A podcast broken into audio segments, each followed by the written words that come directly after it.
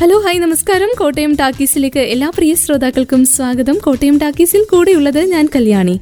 C B I five എങ്ങനെ ഉണ്ടാകുമെന്ന പ്രേക്ഷകരുടെ ആകാംക്ഷയ്ക്ക് വിരാമം ഇട്ടുകൊണ്ട് അഞ്ചാം വരവിൽ ബുദ്ധി രാക്ഷസന്റെയും കൂട്ടരുടെയും ആറാട്ടാണ് തിയേറ്ററുകളിൽ. ഇത് സാറ് പേടിക്കുമെന്ന് വിചാരിച്ച ആരോ കുട്ടികൾ ചെയ്തായിരിക്കും എന്നാ എനിക്ക് തോന്നുന്നു. അന്ന് സമതിനും ഇതുപോലെ ഒരു മെയിൽ വന്നു. പിന്നെ കേട്ടത് അയാളുടെ മരണ. പിന്നീട് കേട്ടു ആരോ കൊന്നു സ്വാമി ആയാലും പേടിക്കില്ലേ? ഇല്ലാത്തത് അതാണ് സാർ. പേടി. പേടിയില്ലേ?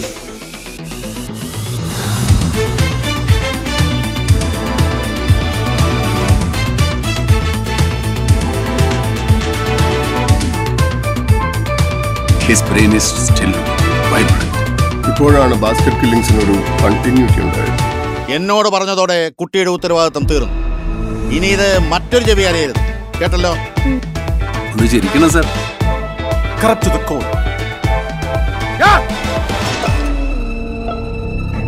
കാര്യം പറയടോ. ഇതെന്താന്ന് മനസ്സിലായോ? സർ ഇത് it's a weapon a killer weapon പക്ഷേ മൂപ്പരോട് തീരുമാനിക്കണം.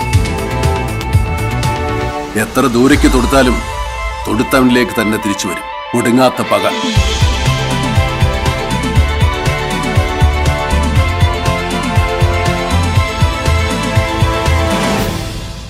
പതിവിൽ നിന്ന് വിഭിന്നമായ ഒരു ചേരുവകളും ഒന്നും ഇല്ലാതിരുന്നിട്ട് കൂടി പ്രേക്ഷകനെ പിടിച്ചിരുത്താൻ അയ്യർക്കും കൂട്ടർക്കും കഴിഞ്ഞു. സിനിമ പുറത്തിറങ്ങും മുൻപ് തന്നെ ബാസ്ക്കറ്റ് കില്ലിംഗ് എന്ന കുറ്റകൃത്യമാണ് സി ബി ഐയുടെ പ്രമേയമെന്ന് അണിയറക്കാർ വ്യക്തമാക്കിയിരുന്നു.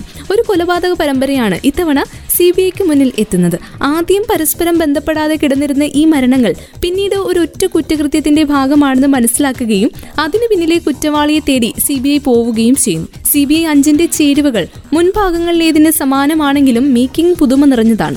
സേതുരാമയ്യർ എന്ന കഥാപാത്രം തന്നെയാണ് സിനിമയുടെ എല്ലാമെല്ലാം. ലുക്കിലും മാനറിസങ്ങളിലും അയ്യർക്ക് വലിയ മാറ്റങ്ങളൊന്നുമില്ല. സി ബി ഐ ആദ്യ ഭാഗത്തിൽ വന്നതിനേക്കാൾ സുമുഖനായി ആ ഐക്കണിക് പശ്ചാത്തല സംഗീതത്തിന്റെ അകമ്പടിയോടെ കൈ പുറകിൽ കെട്ടിയുള്ള അദ്ദേഹത്തിന്റെ വരവ് തിയേറ്ററുകളിൽ ആവേശവും നുസ്താൾജിയും നിറയ്ക്കുന്നതാണ്. കുറ്റകൃത്യവും അത് നടക്കുന്ന പശ്ചാത്തലവും വിവരിക്കുന്നതാണ് ആദ്യ പകുതി. രണ്ടാം പകുതിയിലാണ് ചിത്രം കുറച്ചുകൂടി ത്രില്ലർ സ്വഭാവം കൈവരിക്കുന്നത്. മലയാള സിനിമയുടെ അവിഭാജ്യ ഘടകമായിരുന്ന ജഗതിയുടെ ബിഗ് സ്ക്രീനിലേക്കുള്ള തിരിച്ചുവരവ് അടയാളപ്പെടുത്തിയ രംഗമാണ് ചിത്രത്തിലെ ഏറ്റവും മികവുറ്റ സീനുകളിലൊന്ന് സസ്പെൻസും ട്വിസ്റ്റും മാറി മറിയുന്ന അവസാന പതിനഞ്ച് മിനിറ്റും പ്രേക്ഷകനെ മുൾമുനയിൽ നിർത്തും. വർഷം ഇത്രയായിട്ടും സീതരാമയ്യർ എന്ന ഉദ്യോഗസ്ഥന്റെ രൂപത്തിലോ ഭാവത്തിലോ നടപ്പിലോ യാതൊരു മാറ്റവും വരുത്താൻ അണിയറ പ്രവർത്തകർ തുനിഞ്ഞിട്ടില്ല. ജനങ്ങളുടെ മനസ്സിലെ അയ്യരുടെ രൂപം അതുപോലെ തന്നെ നിന്നോട്ടെ എന്ന ചിന്തയായിരിക്കാം ഒരുപക്ഷെ ഇതിനു പിന്നിൽ.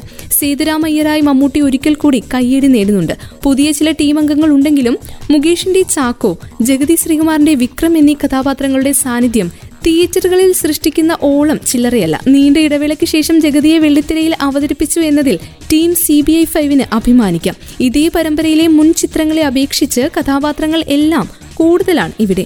സുദീവ് നായർ പ്രതാപ് പോത്തൻ സായ്കുമാർ അനൂപ് മേനോൻ സൗബിൻ ഷാഹിർ രഞ്ജി പണിക്കർ രമേശ് പിഷാരടി പ്രശാന്ത് കോട്ടയം രമേശ് ജയകൃഷ്ണൻ സന്തോഷ് കീഴാറ്റൂർ ആശ ശരത് കനിഹ അൻസിബ മാളവിക തുടങ്ങിയ ഒരു നീണ്ട താരനിര തന്നെ സി ബി ഐ ഫൈവിലുണ്ട്. മുൻപ് പറഞ്ഞതുപോലെ തന്നെ അയ്യരുടെ ഐക്കണിക് പശ്ചാത്തല സംഗീതം തന്നെയാണ് സിനിമയ്ക്ക് ആകെ ഊർജം നൽകുന്നത്. പഴയ ആ സംഗീതത്തിന് കേട് തട്ടാതെ രംഗങ്ങളിൽ വിലക്കി ചേർക്കുന്നതിൽ ജെയ്ക്സ് ബിജോയ് വിജയിച്ചിട്ടുണ്ട്. മലയാള സിനിമ ഇന്നേ വരെ കണ്ട ഏറ്റവും മികച്ച കുറ്റാന്വേഷകന്റെ ചടുല നീക്കങ്ങൾ കാണാൻ ധൈര്യമായി ടിക്കറ്റ് എടുക്കാം സി ബി ഐ ഫൈവിന്. തിയേറ്ററിൽ തന്നെ പോയി കണ്ടറിയേണ്ട ചിത്രമാണ് C B I five. Suraj Venjaramoodu Soubin Shahir എന്നിവർ പ്രധാന വേഷത്തിലെത്തിയ മലയാള ചിത്രം വികൃതി വികൃതിയുടെ തമിഴ് റീമേക്ക് ആയിട്ടുള്ള Payanigal Gavanikkum O T T പ്ലാറ്റ്ഫോമായ ആഹായിലൂടെ റിലീസായിട്ടുണ്ട് വിദാർത്ഥ് കരുണാകരൻ ലക്ഷ്മിപ്രിയ ചന്ദ്രമൗലി മാസൂം ശങ്കർ കവിതാലയ കൃഷ്ണൻ ആർ എസ് ശിവാജി പ്രേംകുമാർ മൂന്നാർ രമേശ് തുടങ്ങിയവരാണ് ചിത്രത്തിലെ അഭിനേതാക്കൾ அந்த கேப்பச்சினோல ஒரு ஹார்ட் ஷேப் போட முடியுமா போடலாம் சார் அப்ப பெரிய சைஸ் ஹார்ட்டா போட்டு தரீங்களா? சார் கேப்புச்சினோ கப் இந்த சைஸில் தான் சார் இருக்கும். அதை விட பெருசாக போனால் உங்களுக்கு தட்டில் தான் சார் போடும்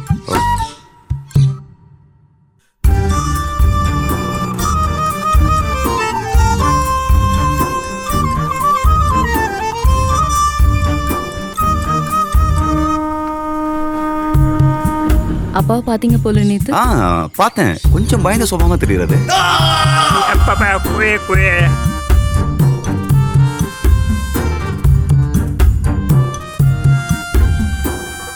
യഥാർത്ഥ സംഭവത്തെ ആസ്പദമാക്കി അണിയിച്ചൊരുക്കിയ ചിത്രമായിരുന്നു മലയാളത്തിലിറങ്ങിയ വികൃതി. ശരിയും തെറ്റും മനസ്സിലാക്കാതെ ആളുകൾ സമൂഹ മാധ്യമങ്ങളിൽ ഓരോന്ന് ഷെയർ ചെയ്യുന്നതിനാൽ ബാധിക്കപ്പെടുന്ന ജീവിതങ്ങളുടെ കഥയായിരുന്നു വികൃതി എന്ന ചിത്രം പങ്കുവച്ചത്. ഒരുപക്ഷെ നേരിട്ടല്ല എങ്കിൽ പോലും നമ്മളും പലരുടെയും ജീവിതം തകരുന്നതിൽ പങ്കാളിയായേക്കാം എന്നുള്ളൊരു ഓർമ്മപ്പെടുത്തലായിരുന്നു വികൃതി എന്ന ചിത്രം. വികൃതിക്ക് വേണ്ടി അജേഷ് പി തോമസ് എഴുതിയ തിരക്കഥയെ അടിസ്ഥാനമാക്കിയാണ് തമിഴ് ചിത്രവും ഒരുക്കിയത്. മൂകനും ബദിരനുമായ ഏഴിലന്റെ ജീവിതത്തിൽ നിന്നാണ് ചിത്രം ആരംഭിക്കുന്നത്. ഒരു സ്കൂളിലെ ലൈബ്രറിയിൽ ജോലി ചെയ്യുന്ന ഏഴിലൻ ഭാര്യയ്ക്കും മക്കൾക്കുമൊപ്പം സന്തോഷകരമായ ജീവിതമാണ് ജീവിക്കുന്നത്. ഇതിന് സമാന്തരമായി മറുവശത്ത് ആന്റണി എന്ന യുവാവിന്റെയും അയാളുടെ കുടുംബത്തിന്റെയും ജീവിതവും കാണാം. പ്രവാസിയായ ആന്റണി അവധിക്ക് നാട്ടിലെത്തുമ്പോൾ ആദ്യം ചെയ്യുന്ന കാര്യം സെൽഫി എടുത്ത് വാട്സാപ്പ് ഗ്രൂപ്പിൽ ഷെയർ ചെയ്യുക എന്നതായിരുന്നു. കഴിക്കുന്ന ഭക്ഷണം അടക്കമുള്ള കാര്യങ്ങൾ സോഷ്യൽ മീഡിയകളിൽ പരസ്യമാക്കുന്നവരുടെ പ്രതിനിധിയാണ് ആന്റണി. ഏലിലിന്റെ മകൾക്ക് ന്യൂമോണിയ ബാധിച്ചതുകൊണ്ട് ഹോസ്പിറ്റലിൽ അഡ്മിറ്റ് ചെയ്യേണ്ടി വന്നിരുന്നു. രണ്ടു ദിവസം ഹോസ്പിറ്റലിൽ ഉറങ്ങാതെ ചിലവഴിച്ച അയാൾ വീട്ടിലേക്ക് പോകുന്ന സമയത്ത് ക്ഷീണം കൊണ്ട് മെട്രോയിൽ കിടന്ന് ഉറങ്ങിപ്പോയി. മദ്യപിച്ച് ബോധം പോയതാണെന്ന് തെറ്റിദ്ധരിച്ച് ആളുകൾ ചിരിക്കാനും പരിഹസിക്കാനും തുടങ്ങുമ്പോൾ ഇതേ മെട്രോയിൽ യാത്ര ചെയ്തിരുന്ന ആന്റണി ഏഴിലിന്റെ ചിത്രങ്ങൾ പകർത്തി വാട്സപ്പ് ഗ്രൂപ്പിൽ ഷെയർ ചെയ്തു. തമാശയ്ക്കായി അയാൾ ചെയ്ത ആ പ്രവൃത്തി ഏഴിലിന്റെ ജീവിതത്തെ പിന്നെ കീഴ്മേൽ മറിക്കുകയാണ്. ഇഷ്ടപ്പെട്ട പെൺകുട്ടിയെ വിവാഹം ചെയ്യാൻ തയ്യാറെടുത്തിരുന്ന സമയത്താണ് ആന്റണി തനിക്ക് തെറ്റുപറ്റിയ കാര്യം തിരിച്ചറിയുന്നത്. ജീവിതത്തിൽ ഒരിക്കൽ പോലും മദ്യപിച്ചിട്ടില്ലാത്തൊരു സാധു മനുഷ്യനെ മോശമായി ചിത്രീകരിച്ചതിന്റെ കുറ്റബോധവും കേസിനെ കുറിച്ചുള്ള ആവലാതിയും ആന്റണിയുടെ സ്വസ്ഥത നശിപ്പിക്കുന്നതും തുടർന്നുള്ള സംഭവങ്ങളുമാണ് വികൃതിയിൽ നമ്മൾ കണ്ടതിന് സമാനമായി തന്നെ തമിഴ് ചിത്രമായ പൈനിങ്കൽ ഗവനിക്കലും ഉള്ളത്. വികൃതിയുമായി താരതമ്യം ചെയ്യുമ്പോൾ കുറച്ചുകൂടി റിയലിസ്റ്റിക് ആയാണ് തമിഴ് ചിത്രം ഒരുക്കിയിട്ടുള്ളതെന്ന് കാണാം. പ്രേക്ഷകർക്ക് പരിചിതമായ കഥയെ സിനിമയിൽ ആവിഷ്കരിക്കുക എന്ന വെല്ലുവിളി ഏറ്റെടുത്ത് വിജയിപ്പിക്കാൻ വികൃതിയുടെ സംവിധായകൻ എം സി ജോസഫിന് കഴിഞ്ഞിട്ടുണ്ട്. മസാലകൾ വിതറാതെയും ക്ലൈമാക്സിൽ ട്വിസ്റ്റുകളില്ലാതെയും തിയേറ്ററിൽ പ്രേക്ഷകരെ പിടിച്ചിരുത്താൻ പാകത്തിൽ ഒരുക്കിയെടുത്തത് സംവിധായകന്റെ മിടുക്ക് തന്നെയാണ്. എന്നാൽ തമിഴിലേക്ക് വരുമ്പോൾ പയണികൾ ഗവനിക്കും തിയേറ്ററിൽ റിലീസ് ചെയ്തിരുന്നുവെങ്കിൽ തമിഴ് പ്രേക്ഷകർ എത്രത്തോളം ഏറ്റെടുക്കുമായിരുന്നു എന്നതിൽ സംശയമുണ്ട്. ശ്യാമന്ത് നാഗൊരുക്കിയ ഗാനങ്ങൾ പശ്ചാത്തല സംഗീതം എന്നിവയും എസ് പാണ്ഡികുമാറിന്റെ ഛായാഗ്രഹണവും ചിത്രത്തെ കൂടുതൽ മനോഹരമാക്കിയ ഘടകങ്ങളാണ്. തമിഴ് പ്രേക്ഷകർക്ക് ഉൾക്കൊള്ളാൻ സാധിക്കുന്ന വിധത്തിലും കഥയുടെ സ്വാഭാവികത നഷ്ടപ്പെടാതെയും റീമേക്ക് ഒരുക്കിയ സംവിധായകൻ എസ് പി ശക്തിവേൽ കയ്യടി അർഹിക്കുന്നുണ്ട്. ബോളിവുഡ് സൂപ്പർ താരം അജയ് ദേവ്ഗൺ സംവിധാനം ചെയ്ത റൺവേ തേർട്ടി ഫോർ എന്ന ഹിന്ദി ചിത്രം തിയേറ്ററുകളിൽ എത്തിയിരിക്കുകയാണ്.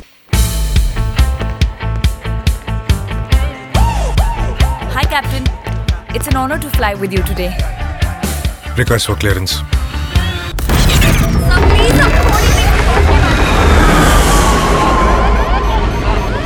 Brace for impact. ये आदमी मुसीबत में छोड़कर भागने वालों में से नहीं है Tanya, look at me. I need you right now, Tanya. क्या ये पायलट फिर से यहाँ लैंडिंग अटेम्प्ट करना चाहता है Reversals normal.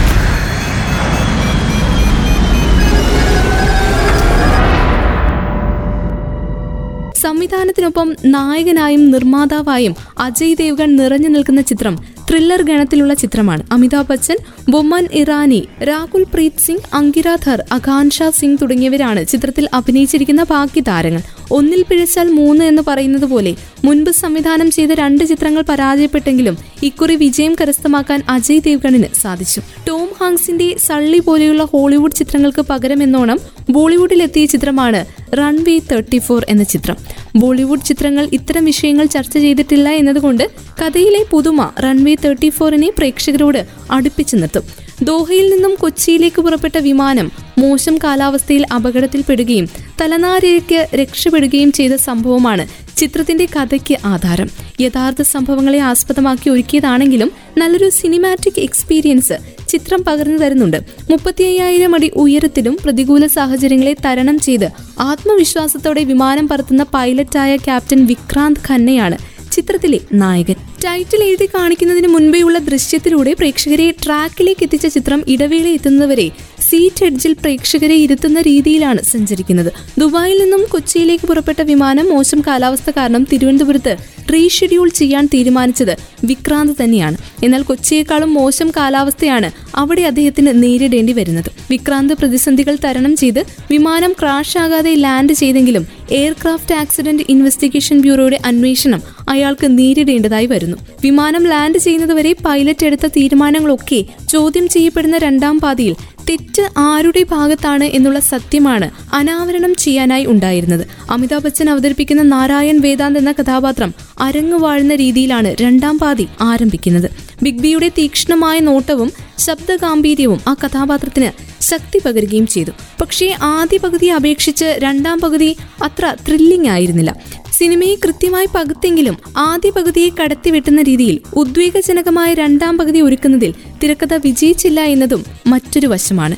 അജയ് ദേവ്ഗണിന്റെ റൺവേ തേർട്ടി ഫോർ എന്ന ചിത്രത്തിനൊപ്പം ഇന്നത്തെ സിനിമാ വിശേഷങ്ങൾ പങ്കുവച്ചുകൊണ്ട് കോട്ടയം ടാക്കീസ് പൂർണമാകുന്നു. ഇന്ന് കോട്ടയം ടാക്കീസിലൂടെ കേട്ട ചിത്രങ്ങളുടെ വിശേഷങ്ങളൊക്കെ ഇവർക്കും ഇഷ്ടമായെന്ന് പ്രതീക്ഷിച്ചുകൊണ്ട് it's me Kalyani signing off